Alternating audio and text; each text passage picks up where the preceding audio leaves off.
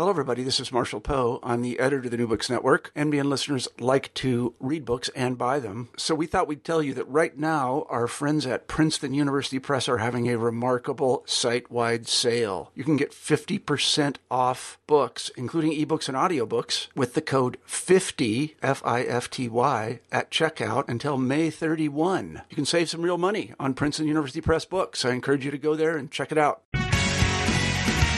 Welcome to New Books in Political Science. My name is Heath Brown.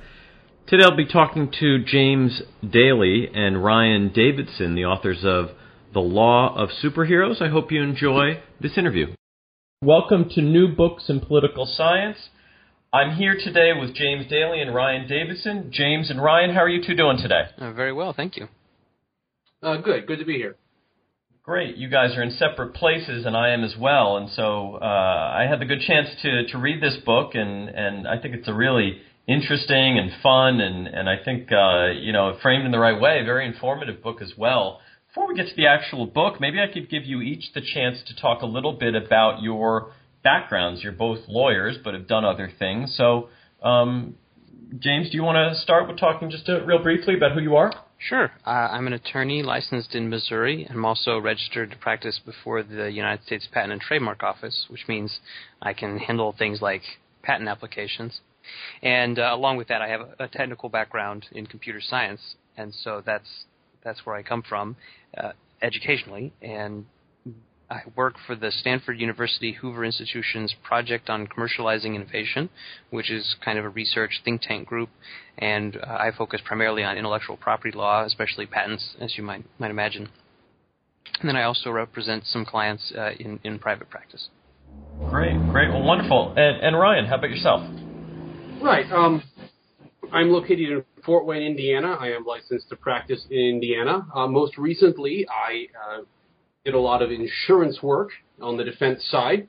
Uh, currently trying to relocate back towards the East Coast, where uh, my wife and I are both from. So exploring some new options there. Uh, I've also done a stint teaching and uh, worked a number of odd jobs before law school. Wonder- Wonderful. It's uh, your your varied backgrounds show up in in how comprehensive this book is. If you you look at these these different chapters, they really touch on so many different things. It's obviously it's not just one legal expertise that's brought to the brought to the book. And so let's talk about the book. Um, you, you and I think one of the things the book does so well is is it has this tongue in cheek. Uh, quality to it, but but you also clearly take seriously what you're doing. Um, so seriously that, that you provide a disclaimer at the start of the book that reads, Nothing in this book constitutes legal advice or implies the existence of an attorney client relationship with the authors. If you need legal advice or representation, consult a competent attorney in your jurisdiction. Was this directed at the lay reader or a potential superhero who was facing some sort of legal troubles? In a way, I think it's directed at both because there actually are real, so-called real-life superheroes, uh, including some some prominent examples like Phoenix Jones in Seattle, who have occasionally run into a, a little bit of uh, trouble with the law themselves. And the last thing we would want is for anybody to think that uh, you know this was this was directed at them as a kind of a how-to guide for how to stay on the right side of the law. Yeah, it did occur to me this controversy over the last couple of weeks over the, the Reddit website and the anonymity of some of the people who participated in that really did share a lot with this. You can picture them with their with their masks and and and the issues that you guys uh, deal with related to privacy. Just seemed like it was so similar to that. Have you guys followed this Reddit website uh, issue at all? Um, you're talking, oh, you're talking- yeah, recent incident where a journalist sort of outed uh, a leading Reddit con- contributor. Right, uh, one who had been sort of somewhat anonymous, but kind of anonymous in that superhero way that some people kind of knew his his identity. Uh, super villain way, perhaps. I, I think depending on where you come down on this, so, uh, he he certainly does sound villainous in some in some ways. And actually, speaking of that, one of the things I wanted to to say is I, I didn't realize that these terms superhero and supervillain are both trademarked. Uh, I always think of this terminology of comic books as so ingrained in the culture. Um, so, how was it uh, working with DC Comics and Marvel on gaining some access to some of their images and some of the work? Uh, was that when? At what point in the uh, book project did you uh, work with them, and, and how extensive was the work? Uh, well, we didn't work with them. Um, the, based on the, our publisher's prior experience with the book The Physics of Superheroes, which is a similar kind of concept explaining physics concepts using examples from um, comic books, we didn't feel that it was it was necessary. We think we have a, a perfectly fine fair use claim to the use of these highly excerpted, reduced, uh, single panel, black and white uh, extracts from uh, from comic books uh, for you know critical and uh, commentary purposes, and uh, we, we don't think that it you know impacts the market for the original works. If anything, we, we think that people will be likely to go buy the, the comic books after reading the book rather than reading the book and thinking, oh well, I clearly don't have to buy the comic book. I've seen that one panel from that book about law, so I'm good. uh, yes, so, we're very careful to cite the books that we're getting these pictures from, so people can go out and get the current versions of them. Yeah, and and I could say for the for anyone purchasing the book, expecting a comic book, this is not a comic book. Um, I think, as you guys rightly described, there's there's some uh, uh, artwork in the book, but but this is pretty uh, prose driven, and and so you do have some things that sort of draw the attention, but but this is really an interpretation of of these things. And, and it's extensive. Um, you, you, you divide up uh, your work into 13 chapters, in, into some pretty broad categories. And so, in terms of how you wrote this, how did you divvy, divvy this up? Did you write these chapters collaboratively? Did, did each of you take a, the chapters that were more in your, your legal expertise? How did the work uh, actually occur? Well, we started by thinking in terms of how the law is usually divided in terms of law school uh, courses or subjects for the bar exam, the kind of the way lawyers think you think about the law. So you have torts, criminal law, but then you also have criminal procedure as a separate part of things. And there's a couple of chapters that deal with not areas of the law, but rather comic book issues like immortality that, that impact a really huge range of, of legal issues. And so it didn't make sense to address them piecemeal. Instead, we wanted to have those in a single place. And we started off by uh, having each of us write the, the basics of a chapter, the, uh, the broad outline of a chapter, and then we switched back and forth throughout the revision and editing process so that each of us saw each chapter multiple times. And when we pass it to the other person, uh, it was common for the other person to say, "Oh, we should also talk about X, Y, and Z." So mm-hmm each of us are responsible for the first pass of about half of the chapters, but we're both pretty heavily involved in the finished product across the board. Yeah, yeah. So, so let's let's get to some actual content. Um, I wonder if you would uh, read a little bit from the book, just to give a little flavor for the types of issues you analyze and kind of the way way you set this up. Is there a something that sticks out that you might like to to share so that we can uh, get a sense of what is not a traditional political science book, but but actually does cover some some really interesting dimensions of of uh, public law. Sure, uh, I think that one of the areas that we like to, uh, an example that we like to use because because people ask about it all the time, is uh, Superman and taxes, uh, particularly with regard to his his habit of uh, of crushing uh, diamonds or coal into diamonds, I should say, and um, so and whether or not that is uh, taxable income, and it's a question we get we get a lot. So, and uh, there. The, the federal agency, so it's reading from the book, the federal agency that we all butt into eventually is the IRS, and superheroes aren't immune to the long arm of tax law. For example, in Superman 3, Superman crushes coal into a diamond and gives it to Lana Lang. This iconic gift has become closely associated with the Superman character, but because we are attorneys, we have to ask does someone have to pay tax on that? It might seem strange to think that the IRS would bother trying to come after Superman, but as mentioned earlier in this chapter, it's happened before. And speaking of which, just what about Superman's plan to claim the whole world as his dependent? First, we'll talk about the, di- the diamonds, which are also mentioned by the IRS agent in Superman number 148. There are actually two different questions in this case. One, are the time- diamonds taxable income for Superman or Clark Kent? And two, are they taxable income for a recipient such as Lana Lang? The answer to the first question is probably not. A traditional, almost fundamental principle of income tax is that a gain in value must be realized before it can be taxed, although the definition of realized has expanded over the years, somewhat eroding the principle. The Internal Revenue Code provides that one example of income is, quote, gains derived from dealings in property. Dealings are not defined in the statute, but 26 U.S.C. Section 1001A defines the computation of the gain from the sale or other disposition of property.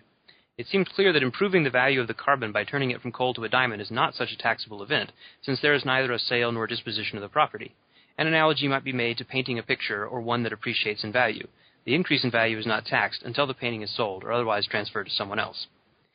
And then we go on to talk about uh, gift tax and, and, and, whether or not uh, Lana Lang might be on the on the hook for uh, for tax. Yeah, I think this really does capture some of like the the uh, the the fun of of the way you approach this. Um, did this sort of what what came first? I, I, I assume and I sort of gather that you were both longtime comic book readers. Um, was was your interest in comic book always sort of attached to your larger professional, academic, intellectual interests? Is this is this sort of did this come to you this idea late after law school, or or was this one, sort of an idea that either one of you had in your head prior to it? Uh, no, this came. Uh, the came the idea came up uh, about two years after where I graduated law school. Uh, it came in uh, late 2010, and I graduated from law school in 2008. So I guess two and a half years. Um, and uh, it actually came up through a con- dinner conversation with my between my wife and some friends of ours, and so no, uh, the the the germ of the idea did not strictly originate with just me, and uh, uh, it, it came up long after I, I had finished law school. So no, so no, this is uh, this is uh, something that is pretty new. Yeah, and and Ryan, is is there a um, what was your comic growing up? Is there was there a, a comic book that that you read religiously? Well, let, let me quick answer the, the previous question. Yeah, please. Speaking for myself, anyways, and I think for James as well, uh, even though the specific idea of doing legal analysis of comic books is a relatively new one to both of us, um, I know I've been involved in reading uh, comics and speculative fiction of all sorts for a long time, and sort of lovingly overthinking these things is a long time pastime. Uh, so when this idea was uh, presented, it was sort of a natural extension and uh, amplification of things that I'd sort of already been doing. In terms of comics specifically, uh, growing up, I didn't really read that. I was more just a straight sci-fi type.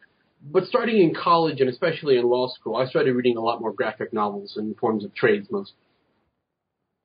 Yeah, and, and in, a, in a lot of this, and it comes up in a number of places in the book, is uh, what one of the uh, the go-to superpowers of superheroes, which is mental telepathy.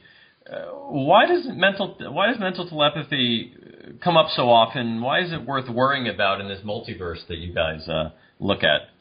Well, it impacts a lot of areas of the law, uh, both when it's used by criminals and when it's used by superheroes and when it's used by uh, the government or people working with the government. So that brings up constitutional law issues, criminal law issues, tort tort law issues. So a whole a whole range of of things uh, get impacted by it, and it's actually uh, an issue that has kind of sort of been addressed by the Supreme Court, believe it or not, uh, in a in an early 20th century case where the Supreme Court was trying to decide whether or not wiretapping was a um, a kind of the kind of search protected by the Fourth Amendment. There was an early case where the court decided that no, no, it wasn't, and the the, the, police didn't need a warrant in order to uh, wiretap someone. And a dissenting uh, opinion said that you know where where's the limit here? You know, advan- and he says something to the effect of you know, advances in the psychic sciences may someday allow uh, the police to read people's thoughts, and we, will we say that even that uh, is, you know, there's no expectation of privacy even there? And uh, so I'm not exactly sure what the justice meant by the psychic sciences. It, it could mean that he he, that he meant, uh, you know, something like what we would call neuroscience today, uh, or it could mean that you know this was the early 20th century. It could mean that he he really thought in the possibility of of telepathy, um, not in a magical sense, but in a maybe this is something people can do if they think hard enough kind of sense. Yeah, I, I'm reminded of this uh, just recently. There's a report out. It must have been from the Department of Defense, citing a episode of The Simpsons when there was a, uh, I guess, some story from Japan about one of their cartoons causing mind control, and it was actually cited in a Department of Defense report about uh, emerging weaponry.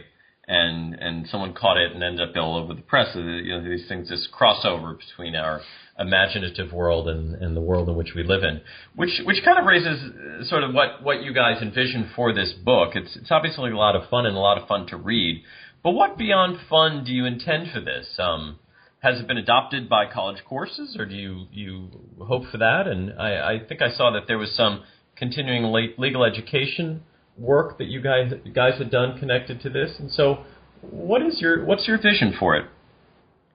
Well, well we haven't um, been notified that it's been adopted by any uh, educators yet. The book's only been out for about two or three weeks at this. Um, it probably isn't uh, of the uh, detail needed for a law school course. It could probably be used productively in sort of an intro or business law course on a college level. Um, but a number of the reviews that we've read so far has said that people actually have learned a lot just sort of as laymen reading about the law and they're learning things about the legal system and substantive law they didn't know before and honestly that's a fantastic result mm-hmm. and I will say that the blog, uh, Law in the Multiverse, has been, we've gotten lots of feedback from law professors uh, and law students. Law students saying that, you know, occasionally a post has helped them understand something that they hadn't understood before, and then law professors saying that, you know, they've mentioned it in class or they, they thought about um, using some of these kinds of examples in their own curriculum. Uh, so, so yeah, we, we, we do see that there may occasionally be a, a role for it in legal education. And speaking of continuing legal education, yes, we've we've given several continuing legal education talks, both online and in person, for attorneys uh, using these comic book examples to kind of provide a, a light or more interesting set of hypotheticals to, to talk about some legal principles and give people a, a little refresher course. One of our most popular ones is a, an ethics course where we use examples from superhero attorneys like uh, Daredevil, uh, also Matt Murdock, who's an attorney, uh, She-Hulk, whose real name is Jennifer Walters, uh, and that kind of thing. And uh, that, that's proven uh, quite popular because partly because sometimes the sorts of situations that they're in create their own ethical issues, and sometimes because maybe the writers don't quite get some of the t- details right, and it provides us an opportunity to talk about perhaps an inadvertent ethical issue. Yeah. Now you, you guys had the chance to to come to New York Comic Con, uh, which is the the mecca um, maybe not the national mecca, but at least once during the year, the mecca of, of comic books. Uh, what was your, what was the reception there? Um, did you get a sense of whether you were uh, sort of in the uh, in in keeping with the Comic Con traditions, or had you pushed the the comic book world beyond what what they see as uh, uh, regular fun? Oh no, we had a, a great time at Comic Con, and I think we had a great reception. Uh, our our panel talk was uh, filled the uh, the space, and we had just a enormous number of really fantastic questions from the audience. But one of the, our favorite things about doing live events is Q and A, and we find that that people come up with just such great questions, partly because. Uh, they're just creative and think about different things than we do, and partly because we can't read uh, every comic book that comes out uh, and so we get questions from people saying, you know, oh, what about this, you know, comic book? Have you thought about this issue? And it's, you know, it's a comic book we don't read at all, so it's really fantastic to have those things brought to our attention. And we had more questions than we could answer in the time we had, and you know, it was it was great.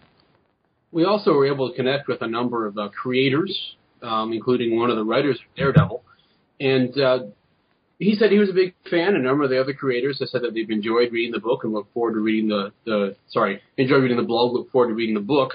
We're actually hoping to sort of uh, collaborate or at least consult with some of them in the future as they continue to write their stories. Yeah, Ryan, I actually was going to follow up on that. And so, as you mentioned, the book is is uh, very recently out and widely available for anyone who's interested in this. But have you put your head around a, uh, either a follow up or or another book project? What's what's uh, um, do you see this as something you're going to continue with? Yeah, obviously continue with the blog, but is there another book in you related to this project? We've uh, discussed several possibilities. Uh, one is a more straight up educational idea, sort of a know your rights type book.